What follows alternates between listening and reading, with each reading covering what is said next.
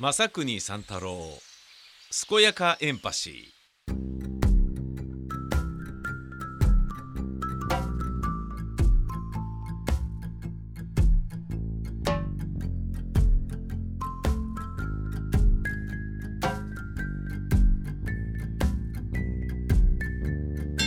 すこすこやかやか。健やかエンパシー正国三太郎です、えー指令をいただいております。紹介しましょう。こんにちは正国くん。新番組スタートおめでとう。さて早速指令です。NHK 朝の連ドラ「らんまん」の牧野博士にちなんだ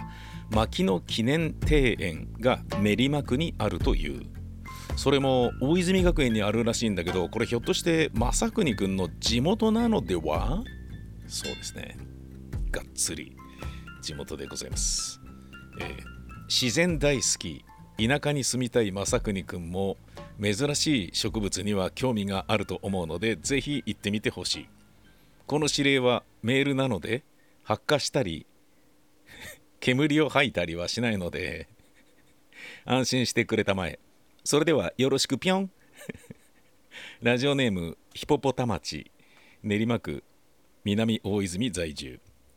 えーいただきました。ありがとうございます。いやあの珍しい植物に興味があるどころか僕小学校の時からこの牧野富太郎大好きでしたから小学校の、えー図書室で牧野富太郎のもうあの植物に関する書籍がいっぱいあってそれ結構読んでましたよ。うん、ななんだこの人っつって。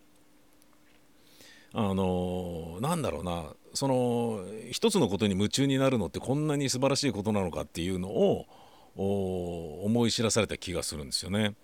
だって植物だぜ。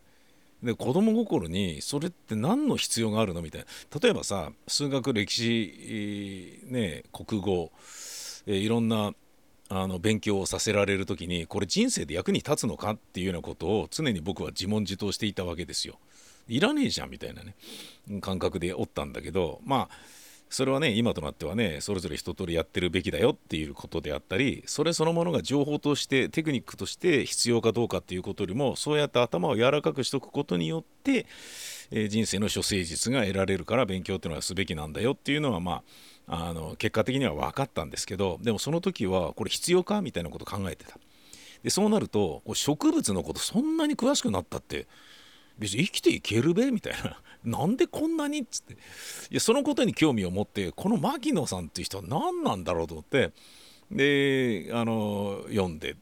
ああっつって。ここまで詳しくなると面白いな。でその時僕まだ小学生ですからオタクっていう言葉さえもなくて。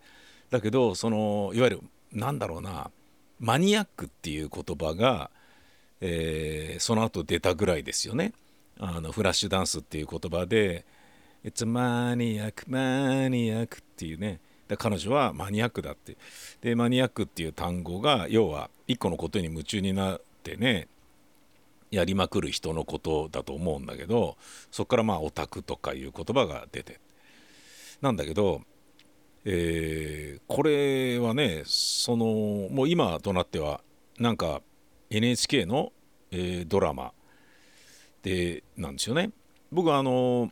大泉学園住んでますので自転車でねこの辺を走り回るとやっぱり「らんまん」ブームですもんね。あのなんですかあのなんだろうな、えー俳優さん、えー男の人ね神木隆之介でしたっけ？違うか分かんないけどなんかそういう要は文部省選定俳優みたいなねあの、えー高青年がいらっしゃいますよね。彼のねあのなんかポスターだとかなんだとかが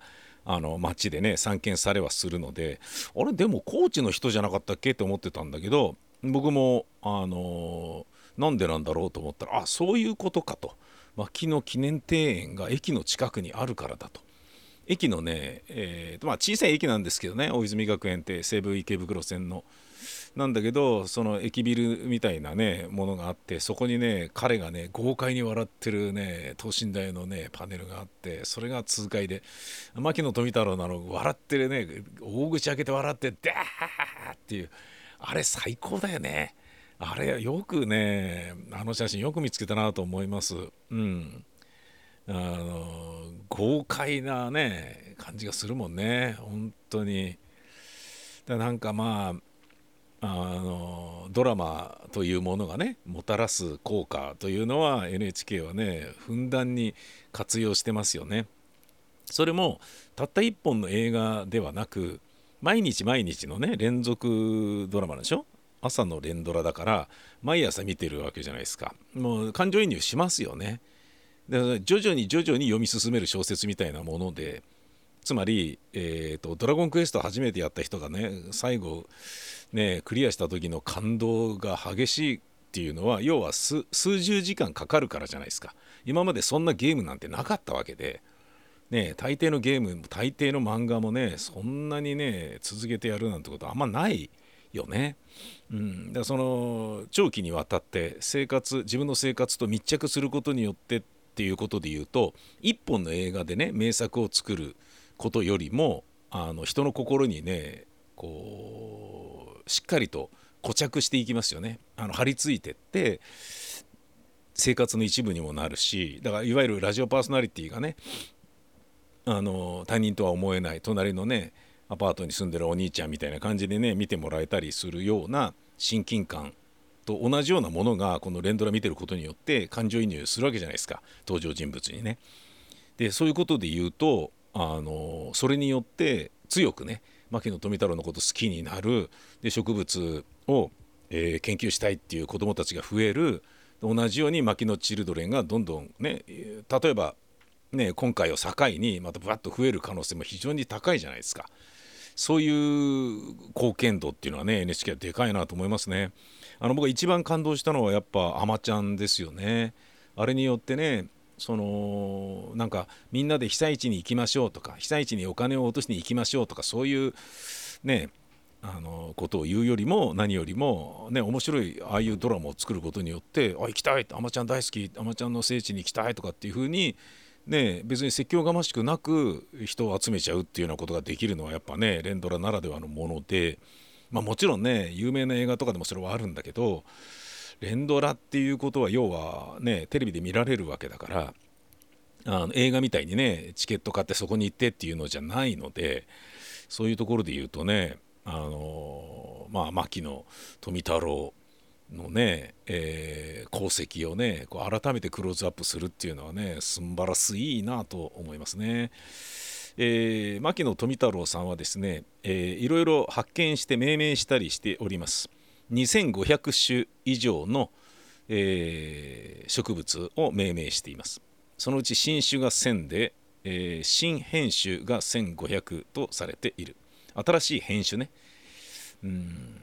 で自らの新種発見も600種余りとされている、まあ、結構ってことですよ。でその中であのー、なんかね、えー、ワルナスビとかね、えー、こう性質を短い言葉でうまく言い表しているようなものもある一方で吐きだめ菊など発見場所をつけただけの命名もあると。吐きだめ菊？吐きだめに吐きだめにも菊がね吐きだめみたいなところでしか育たない菊があるのかっていうそういう吐きだめ菊っていうんだって。面白いよね。でなんだけどってことはこれも牧野富太郎なんじゃないのって思われてるのに犬のふぐりっていうのがあるらしいんだけどこれは牧野富太郎の命名ではないと、えー、なんかネットには書いてありますね。ふぐりっていうのはねあの玉金のことでございますね。犬のふぐりって名前付けられた 植物えー、ようやく名前がついたよ僕たちに犬のふぐりえー、嫌なんですけどみたいなねふぐりって言われてもみたいな ことなんだろうねきっとね。ちなみにねふぐりにあのシーブリーズ塗ると超うわーっていうことになるから気をつけてくださいね。さて、えー、そんなわけで今からちょっと向かってみます。無料ということで、えー、でこれねあの駐車場がありませんので車で行こうとする方はご注意を。僕は自転車で行きます、えー、さあじゃあ向かいましょう。正国三太郎健やかエンパシー。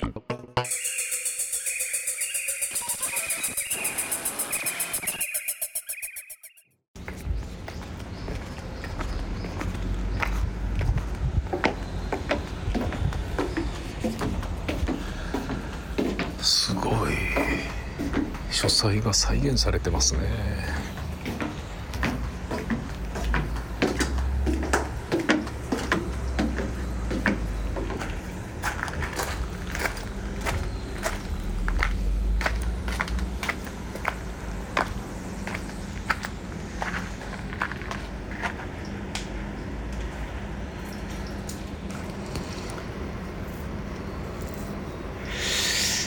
京都は博士の住居跡を牧野記念庭園として保存するという意思を博士の没後わずか3ヶ月足らずという短期間で表明。うん。昭和33年4月に庭園整備が終わり12月に開園。昭和33年？昭和33年か。へえそんな前からこれがあったんですね。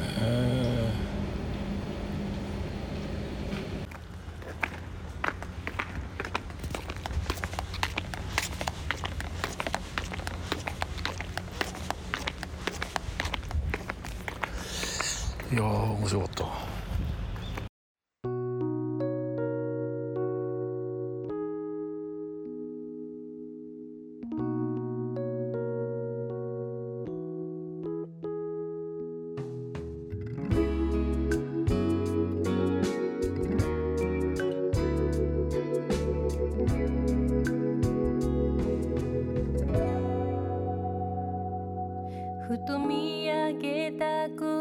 の空は悲しいほど透き通ってた。裸足のまま一人の砂浜。風がかむ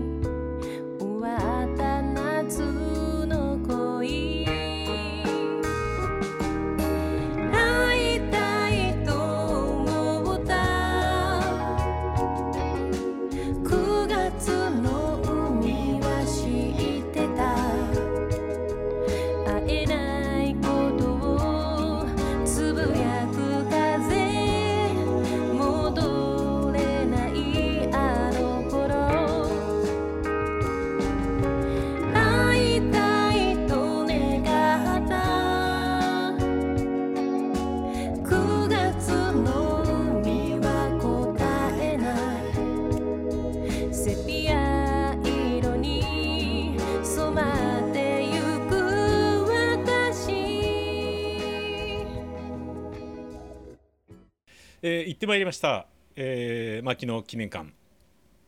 あのーまあびっくりしたのは、えー結構前からあったっていうことですよね。うん。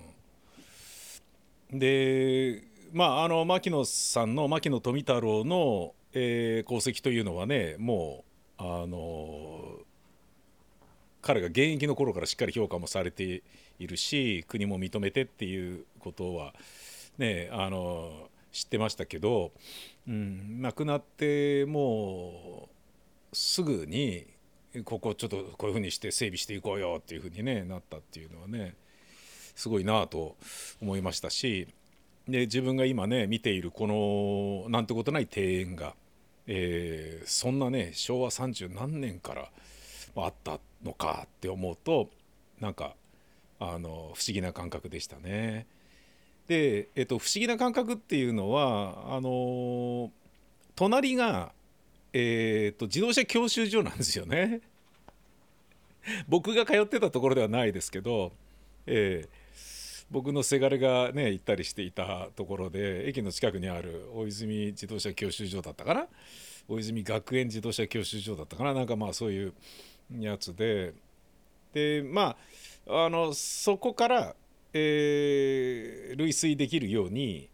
あのまあ広かったんですよね。で、えーまああの武蔵野のね緑が豊かだった場所なんだけど駅ができて、えーでわっとこう広がってあの周りにねあの土地が割譲されて住宅がバンバン並ぶとちょっと分かりづらい場所になってしまったんですよね。あの大泉教習所は分かりやすいんだけど 教習所の、えー、とオフィスみたいなところの、えー玄関っていうのかな？そこのところを右に曲がってちょっと進むと右側にあるっていう感じなのね。住宅街の波間にある感じなのね。だから、えーまあ最初はねそういうつもりじゃなかったんだろうけれどあの結果的にはそういうふうになっちゃったっていう。あのよく街中に突然現れる銭湯っていうのが東京だと意外とあって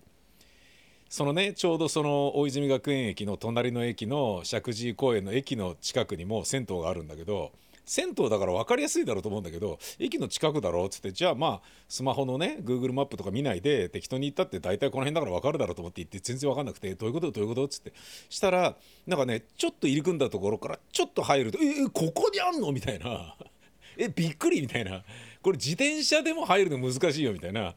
えーそういう銭湯があったりする。でまあそういうことなんでしょうかね。分かんないですけどね。だまああの何を道として何を道としないかっていうようなことでその銭湯の持ち主であったりあの牧野記念館のね土地の所有者であったりがその前の道はね指定道路にして、えーもう4メートルね、えー中心線から2メートル下げないとダメっていう風にしましょうよっていうようなことをやったのかやってないのか何なんだろうっていう。であそこが価値になったらどうなるんだ？ここは？みたいな。のもちょっと心配になるようなそういう場所なんですよね。だからなんだろうなあのゼルダの伝説でいうところのあの隠れダンジョンを見つけたような なんかそういう、えー場所ですね。で自転車止めるところとかも全然ないからあの奥にね臨時駐輪場っていうのがあってそこ勝手に開けて中止めたんだけどでそこから自転車止めてねあの歩いて正面入り口にまた戻るとあのここに自転車止めてくださいって書いてあってその正面入り口のところにもうえここ？みたいな。ほんのなんか1メートル、えー平方のところだよ？みたいな。こここなんだ？みたいな。なんかね本当にうーんなんだろうな。それによって牧野富太郎の家に遊びに来たっていうね遊びに来たけど牧野先生はいなかったっていうそういうなんだろうな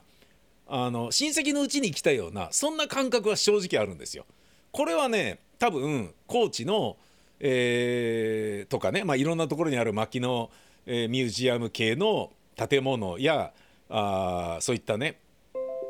あの施設とかとは全然違うあの趣でしょうねきっとこれはそんな風に思いますね。うん面白かったですよ。あのまあ企画展も含めてねで改めて僕思いましたけど植物学者としてすごい人っていうのはもちろんなんだけど絵を描くのがペン画でね線画で絵を描くのが非常にあのなんか、えーお上手ででそれらももう本当にねこの植物が好きだからここまで絵が上手くなったんだろうなっていうような感じなんですよね。で図鑑があってね俺それだな多分あの小学校の図書館で見たやつはあの全部イラストで牧野先生のあの筆致で絵が描かれてるんですよね植物の。で、えー、と有名なねあの舶来品の絵の具を使っていろあの絵あのカラーで作ったものもあるんだけどあの印刷するやつに関しては白黒だから、まあ、当時はね。でその白黒の印タ印刷するために線画で描いたいわゆるあの濃淡のないねグラデーションのないコピーの文字っていうやつでもコピーできるようなやつですよね。100か0かっていう黒かね何も塗ってないかっていうやつでコピー取れるようなもので書かれてるからなんかあの漫画みたいな感じでね、えーなんか親しみ湧くんですよね。であ俺このこのペンタッチを見た時に俺漫画っぽいからこの人好きだなって小学校の時に思ったんだなっていうことをちょっと思い出しましたね。で絵があって文字があるっていうのはなんてこんなに見やすいんだろうってその時も思ったしでその後ですよねそういったものがより好きになるっていうので言うとねまあとりわけ一番はあのセノカッパのカッパが覗いたインドとかね。カッパが覗いた職場とか。いろんなものがねセノカッパ、ね、自分のねあのイラストと、えーイラスト文字のようなもので描いたやつがねすごい僕大好きでしたけどなんかあのものが好きっていうことになるとそれだけで絵もこんなに上手くなるしうんなんかね極めると半端じゃねえんだなっていう。でこれ現代に置き換えて誰かこういう人いるかなと思ったら一人見つけましたね。さかなクンあの人だよね。あの人だと思う。うん。でもちろんその一通りね、えー魚にしても植物にしても品種が出揃って解明された後だからつまり現代だからあの功績みたいなものがなんだろうなこう残しようがないようなねところまで学問として成熟している部分があると思うんだけどにしてもあそこまでっていうようなのはあのね準ずるならさかなクンぐらいしかいねえんじゃないのかなと思ってねうんなんかそんなようなことを思いましたね。あの何かね子供がね夢中になってるものがあったとしたらそんなことしないで勉強しなさいじゃなくてとりあえずそれ好きな時やらしてみようみたいなものもね親の、えーなんだろうな役目なのかなって思いますよね。うん、なんかこう平均的な人間に育てようとするとその子供たちの個性を奪い取ってしまいポテンシャルを叩き潰してしまうという非常にあのもう国益に反するどころかね。人類の、えーと利益に反するようなことにさえつながりかねないのでなんかね自分が生まれ変わってもう一回親になるとしたらね子供がやりたがってるものがあったとしたらそれやりなさいみたいなそういう親になりたいなって改めてね今日思いました、えー皆様からの指令を募集しております。宛先は info アットマークマサさん .info info アットマークマサさん .info えー私正国三太郎にここ行ってこれ行ってきなよとかこういうの見てきたらどうだいとかこれ食べておいでよとか、えーそういったものを指令でお送りいただければ幸いです。お相手は私正国三太郎でした。ほんじゃまた来週です。さいなら。